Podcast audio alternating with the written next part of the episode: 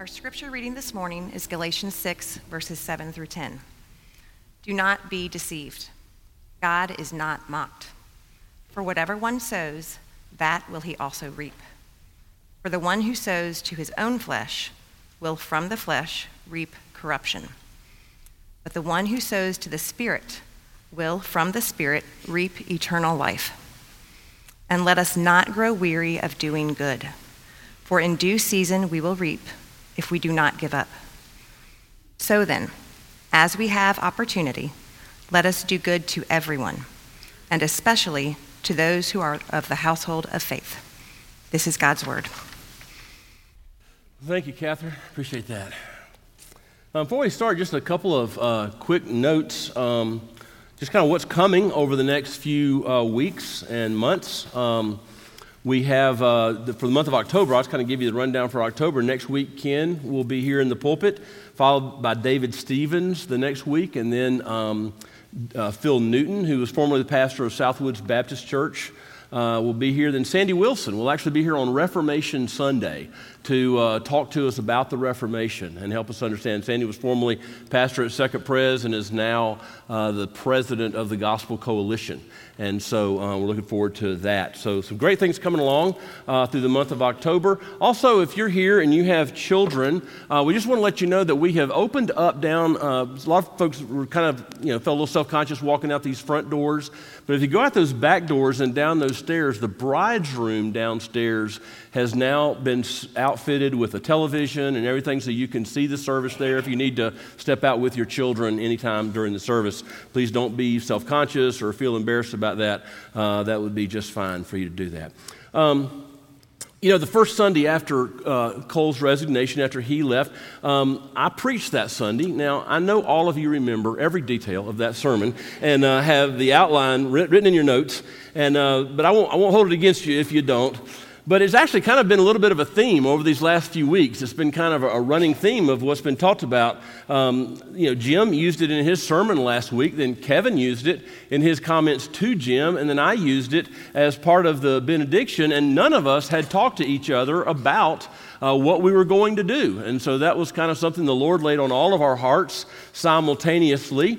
And um, that was on March 14th, 2021, when I preached from Hebrews chapter 12. Uh, and therefore, since we are, it says, therefore, since we're surrounded by such a great cloud of witnesses, let us throw off everything that hinders and the sin that so easily entangles, and let us run with perseverance the race marked out for us. Let us fix our eyes on Jesus, the author and perfecter of our faith, who for the joy set before him endured the cross, scorning its shame, and sat down at the right hand of the throne of God. Consider him who endured such opposition from sinful men so that you will not grow weary and lose heart. Now, I consider just preaching that sermon again today. And I actually mentioned to somebody, and they said, You really ought to do that. It's still applicable, it's still where we are. But I, am not going to do that, but I want to kind of go a, a, next step from that. Uh, and okay, so we're to, um, to run this race, and how do we endure through this race? How do we keep uh, running this race? Because um, we're still running it. And, and not just the race of our immediate situation, but just the race of the Christian life. Um, last time, uh, two years ago, I asked you to underline a couple of words and phrases to throw off everything that hinders, to run the race God's marked out for us, to fix our eyes on Jesus, and to consider Him who endured such opposition from sinful men. Now, at that time in 2021, March 2021, we were entering an interim season as a church, unexpectedly, and to some degree um, with some stress and anxiety going into that season as a church. Um, and, and a lot for the part, we were already tired to some degree because we were coming out of all the COVID stuff and, and all those things. And so we come into that season of life, uh, you know, a bit exhausted. But we had the same mission, same mission we've always had. It didn't change then, and it hasn't changed now. The same mission of the church that God has given to us. You know, senior pastors are strategic often in crafting the words of a mission statement but they don't determine the mission of the church. No senior pastor determines the mission of the church. God determines and has determined what the church is to be about. And God determines and has determined our mission as a church. And God has given His church a race to run. And, brothers and sisters, as far as that's concerned, nothing has changed. Nothing has changed. He's given us everything we need. We have all that we need to run the race that is marked out for us. That was true in 1935 when First Evan was started. That was true in March of 2021. And that's true in October of 2023. Now, maybe we're a little more tired. Maybe the race has gone a little longer than we ever thought it would. That's just the truth. Nothing to be ashamed of. Nothing that should be defensive about or blame anybody for because, un, frankly, it's not unusual. Let me kind of step out of the sermon just a little bit. I shared this with some individuals, and the, the feedback I got from them was you need to tell the church that. You, the church needs to understand this. And uh, because most people don't understand this, and so it kind of it helps our perspective a little bit. Let me tell you what's going on in the church. Not our church, but the church, broader sense. Let me tell you what's going on in the American church. Maybe around the world, I don't know. I'm not smart enough. I just figured out there was a war going on in the Ukraine. And so I'm not really smart enough to know what's going on all over the world. But I do know what's going on here. And maybe this will lend a little bit of perspective to it. Um, you know, in 2021, Cole Huffman was not the only pastor to step down from his role. As a matter of fact, in 2021 and 22, there were unprecedented pastoral resignations. That season of time was termed the Great Resignation. People were resigning all over the place. Some transitioned to other churches, but in what was called the, you know, the Great Reshuffle, but a large number, a very large number of pastors in those years left the pastorate altogether. They just left it. It was no longer something they recognized. The pastor had just become unrecognizable and not something that was what they had felt God had called them to. They were ill equipped and inexperienced in the, in the fine art of refereeing church divisions over masks and opening and closing and vaccinations and social justice and, and well, you remember 2020. Um, and an unprecedented number of pastors just left the ministry altogether. And suddenly there were more churches needing pastors than there were pastors available. And when we talked with IPM initially, and please don't take this as any kind of a, a slight to Jim, I don't mean it that way at all, but they said normally we give two to three choices for a senior pa- for an interim pastor. We have one. Take him or leave him. He's in your town.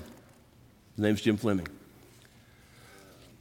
They said, We don't have nearly as many interim pastors available as we have requests for interim pastors right now. And I say all that to say that we're not the only one running a longer race than we anticipated. I was talking to a pastor here in town a couple of weeks ago, and um, they have just hired one of the top search firms in the country to find a, a high level staff position, not senior pastor, but a high level staff position for their church. He said, You know what they told us? They told us to expect a 30 month process. That's what we're telling all of our clients now. Because there are not as many pastors available as there are empty pulpits for those pastors to fill. So that's just the climate. I just tell you that to know hey, folks, we have a race to run. Church, keep running. Because let me tell you something. We can still do all that God has called us to do. We can still do the good we've been called to. What are you missing, really? I would love for next month for us to have a senior pastor. Trust me, I would love for next month because I've been promised a sabbatical after we get one, all right? And so I'm looking forward to that. And, um, but, you know, but we can do what we've been called to do without a person in that position in our church right now, literally and figuratively. Trust me, I know what it's like when everything in you screams, quit, stop, stop running. If you go into my office, you'll see something on the wall, and when you see it, the first thought you're going to have is, he stole that. And then the second thought you're going to have is, ah, it must have been a relative that died and left it to him. There's actually a marathon medal on my wall in my office. because the truth is, 50 pounds ago, I ran a marathon. And um, I learned a lot in that process. And by the way, runner's high, total myth. Never got it, never saw it. I know what it's like to both figuratively and literally be running a race and everything in you scream, just quit, when that race is harder and longer than anticipated. But to know in the midst of that God's sustaining grace and God's power as we just continue to put one foot in front of the other and keep moving and keep going and don't stop and keep running until God says stop. Our text this morning, he thought I'd forgotten about it, didn't you? Our text this morning is Galatians chapter 6. Catherine did a great job reading. I'm not going to read the whole thing, but it's another keep running text like the Hebrews 12, but it kind of gives us the how to keep running. Hebrews 12 has, has put us on a course, says God has put us on a course. It's a course of His design. It is not a course of our design. It is not the course we necessarily want to run, but it is the course that He has chosen for us to run. And having divested ourselves of all the hindrances, as Hebrews 12 says, not all of them are sin, but especially the sin in our life, and then to run with perseverance this course God's marked out and designed for us and fixing our eyes on Jesus and considering the work he has done on our behalf.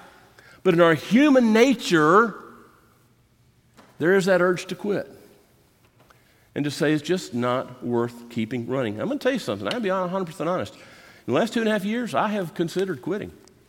There have been times that I've been like, I just don't think I can do this anymore. It's just too much. But I tell you, you know, honestly, it's, do, it's, it's getting up and looking at the faces in this room I'm like, these are my peeps, you know. I, these are, I, I got nowhere to go, you know. This, these are the people that I want to be with. But our human nature often has that nagging urge to quit.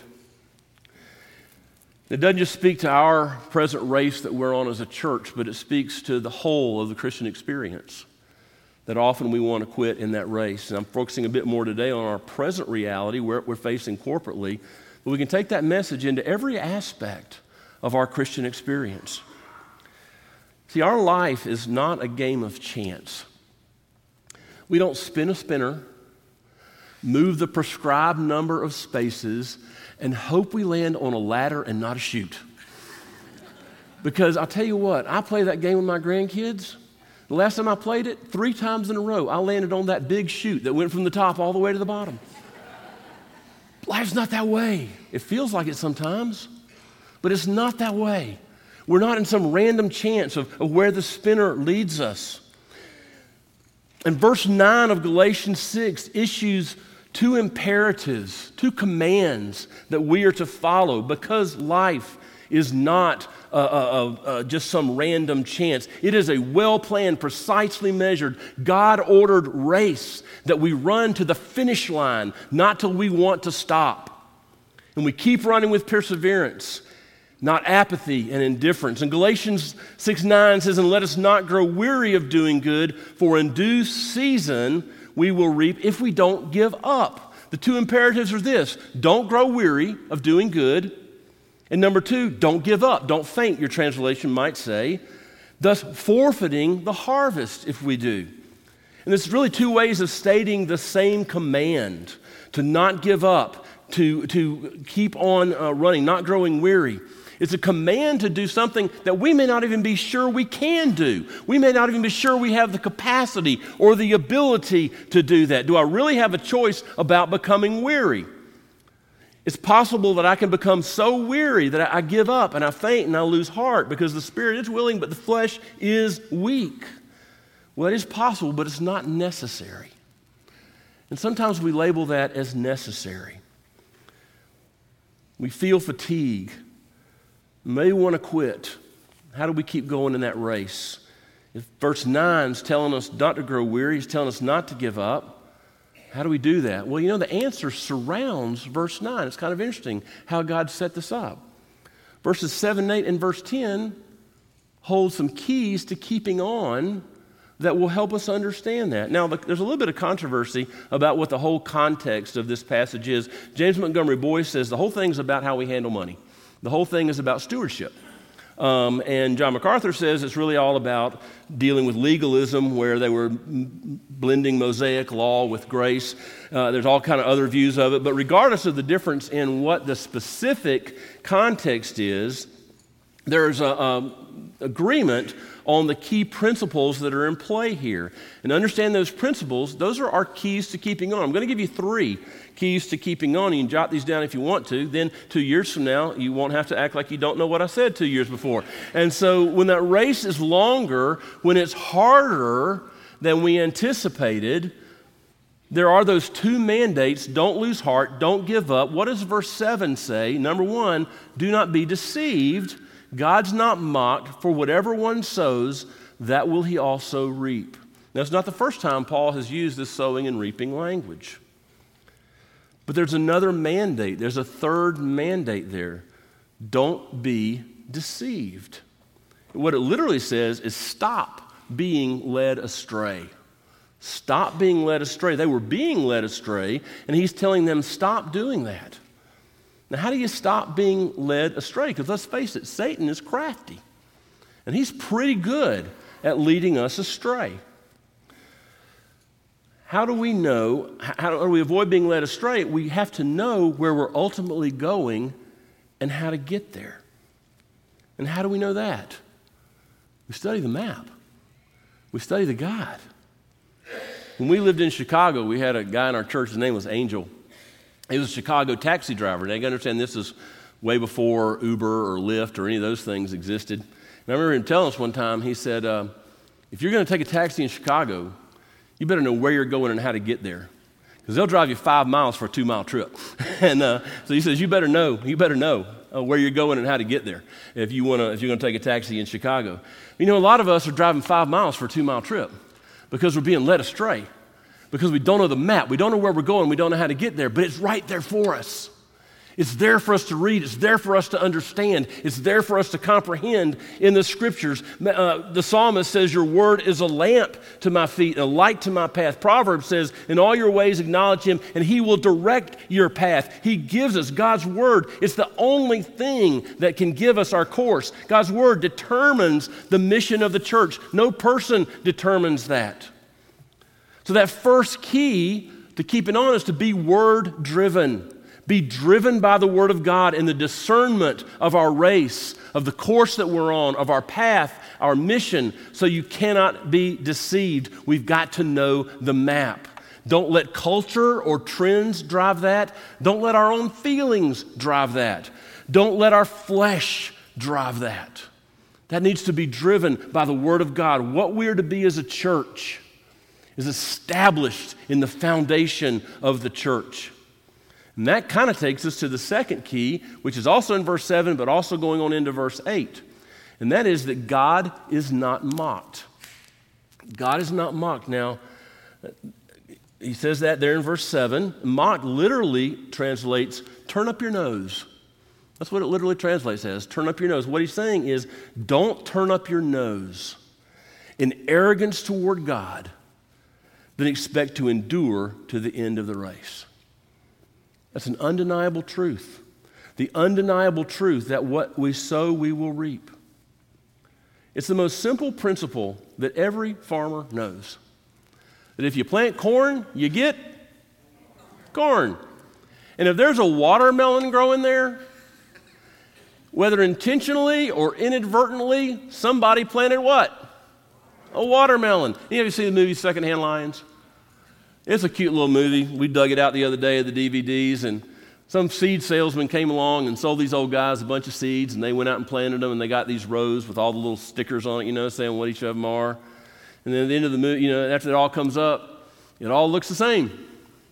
And they realized, man, we got took. It's all corn. You know, it doesn't matter. This, this packet said this, this packet said this, but it's all corn. You know what? You plant corn, you're going to get corn every time. And the same thing is true. We are going to get what we what we're going to reap what we sow. Whatever one sows that will he also reap. Now we usually think of this in fairly negative on the kind of the negative lean. You know we think of it from the standpoint of you know well if you if you sow sinfully you're going to reap you know consequences of that. If you sow deceit you're going to be deceived. We kind of put it on the negative side. But what he's telling us here is this cuts both ways this is a choice that we get to make. The law, the, uh, the undeniable truth is that what we sow, we reap. But the um, choice we have to make in that is for what we sow. And we get to choose do I sow to the flesh or do I sow to the spirit? So the second key to keeping on is to sow for what you want to grow. You know, we'd never go out and just throw a bunch of, a bunch of random seeds into what we wanted to be a bean field and then be upset that it was such a mess, or rightly be upset. We might try it, but we have no right to be upset that it's such a mess. Because if we just sow a bunch of random seeds, we're just going to get a bunch of junk growing out there. We would never look at a, a beautiful flower bed and say, you know, I think I'll just sow some noxious weed seeds and uh, every, flower bed needs some ragweed. And uh, every, every flower bed needs, you know, some of these things that I get the little note on my door if you have a spray service. We detected such and such in your yard. I'm like, I didn't see it, you know, but they detected it. We treated it. You know, that's just there. But we don't sow those seeds. We would never do that in the literal nature of agriculture. But we do that in our life sometimes.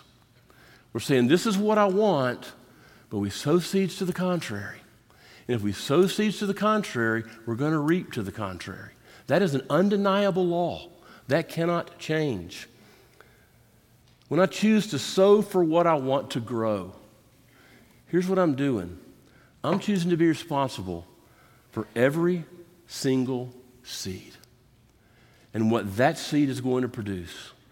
I'm choosing to be careful with every single seed I put in the ground because that seed is going to grow what God built in to the DNA of that seed to produce. That's going to happen. And I had to ask myself honestly, because we're sowing all the time, whether we realize it or not, we're always sowing. We're constantly sowing. And I've got to ask myself, will this seed be unto the flesh, which is going to yield corruption? Or will this seed be under the Spirit, which is going to uh, yield eternal life?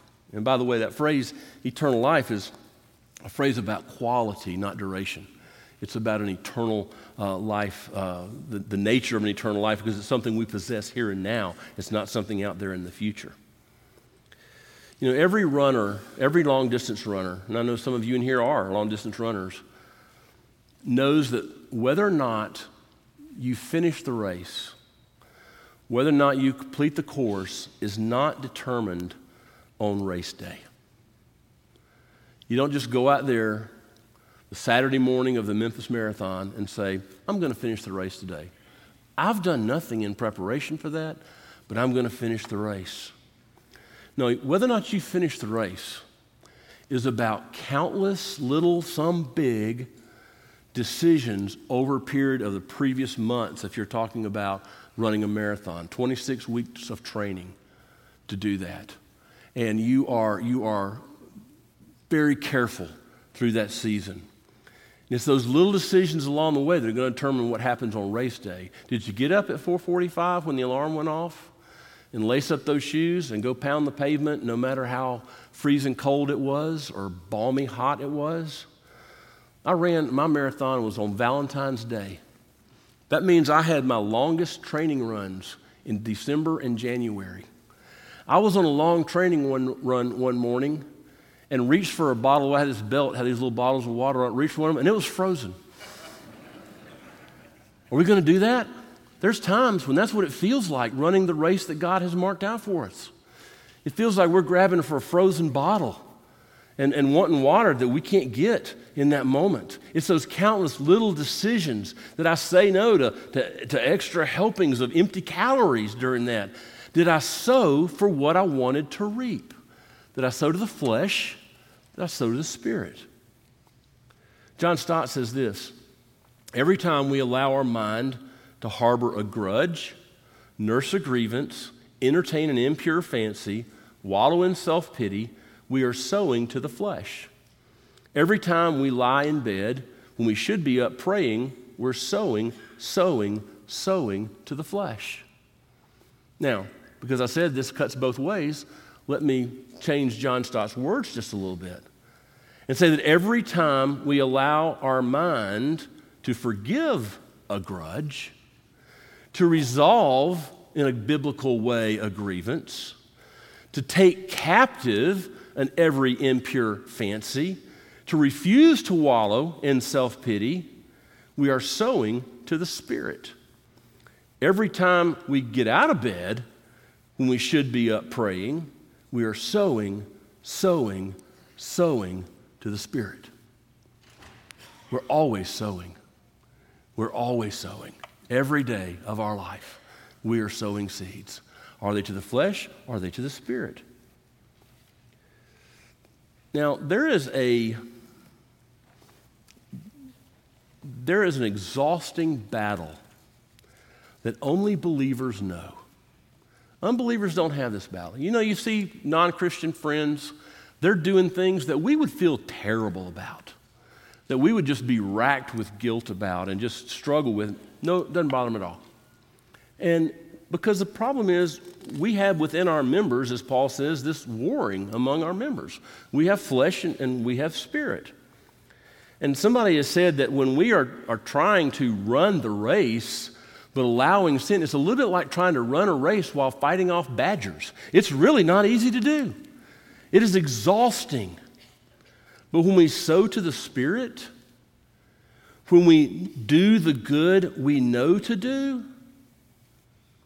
when we feed and we exercise our souls such that the fruit of the Spirit flourishes within us, when our focus is toward encouragement and edification, when we're seeking and, and seeing the best in one another, all that extra weight of those battles falls away.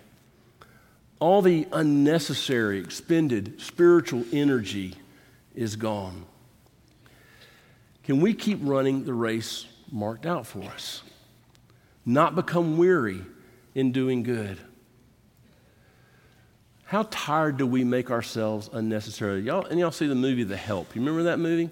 There's a real powerful scene in that movie where Aibileen is getting fired from by Miss Hilly, but she's not even doesn't even work for Miss Hilly, but Miss Hilly is driving the firing of Aibileen. And Aibileen says to Miss, Miss Hilly, Ain't you tired, Miss Hilly? Ain't you tired? And you know, when I'm allowing, and I do, allowing the flesh and I'm sowing to the flesh, I just look at myself I'm so tired. Now, understand there's a difference between being weary and being tired. Uh, our, our, our body can be tired. Uh, that's not the same as the weariness talked about here.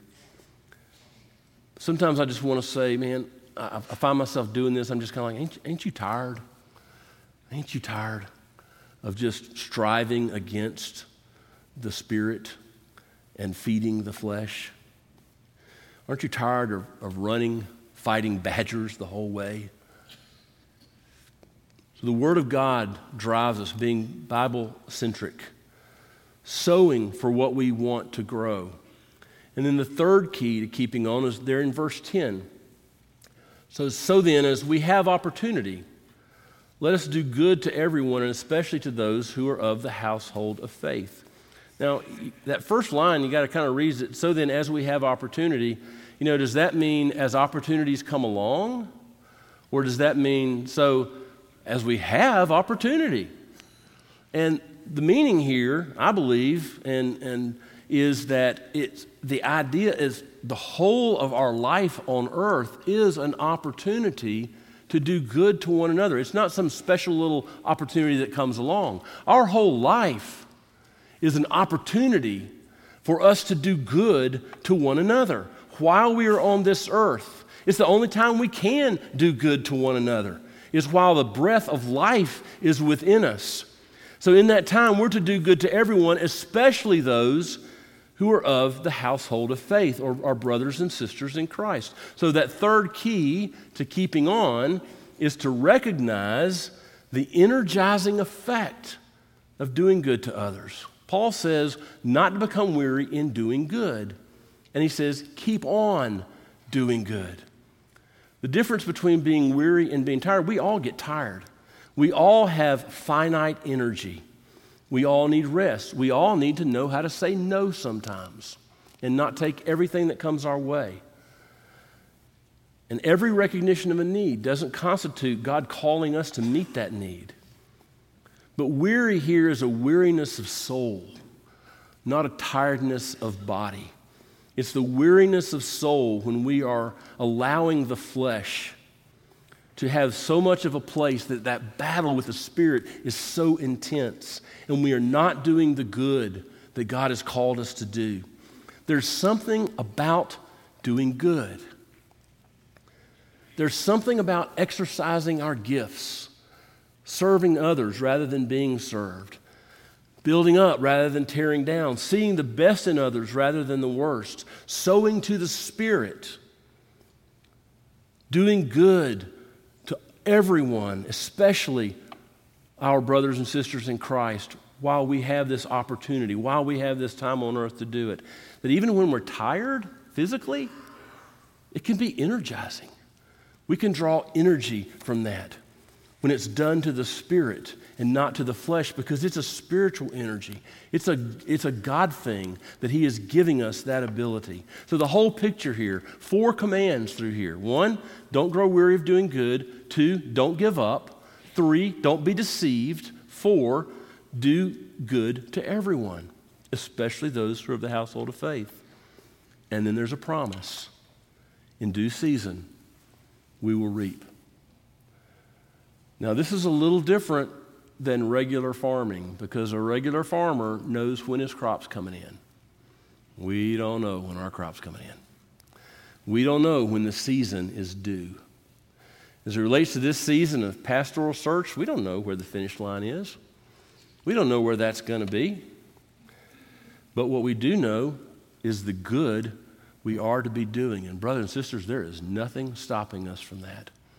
If you're waiting for a senior pastor to do the good you know to do,